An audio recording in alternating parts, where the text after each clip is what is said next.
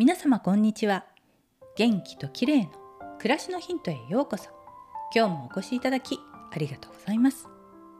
今日は上野の東京都美術館へ行ってきました。4月3日までドレスデン国立古典絵画館所蔵のフェルメールと17世紀オランダ絵画展というのを開催しているんですね。フェルメール日本でとても人気がありますよね。今回の目玉はフェルメールの窓辺で手紙を読む女という作品。実は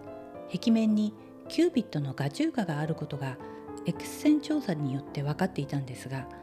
これを塗りつぶしたのはフェルメールではなく彼が死んだ後に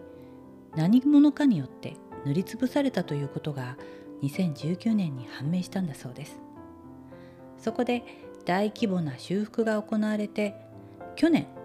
2021年9月に作業が終了。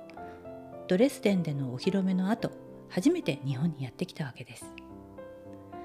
全く違和感なくキュービットの姿が現れていて本当にすごい修復技術ですよね。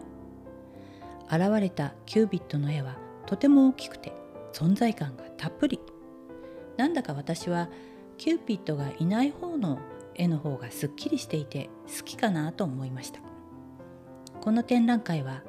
17世紀のオランダの絵画の黄金期の作品をたっぷり楽しめるので是非機会があったら見に行ってくださいね。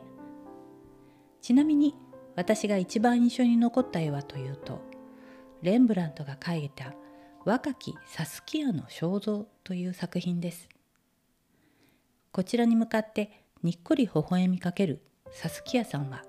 この時21歳でこの絵が描かれた後すぐにレンブラントと結婚します。ちょうど婚約している頃に描かれたんでしょうか。ただ表情はですねちょっと怪しげで笑っているようで笑っていないような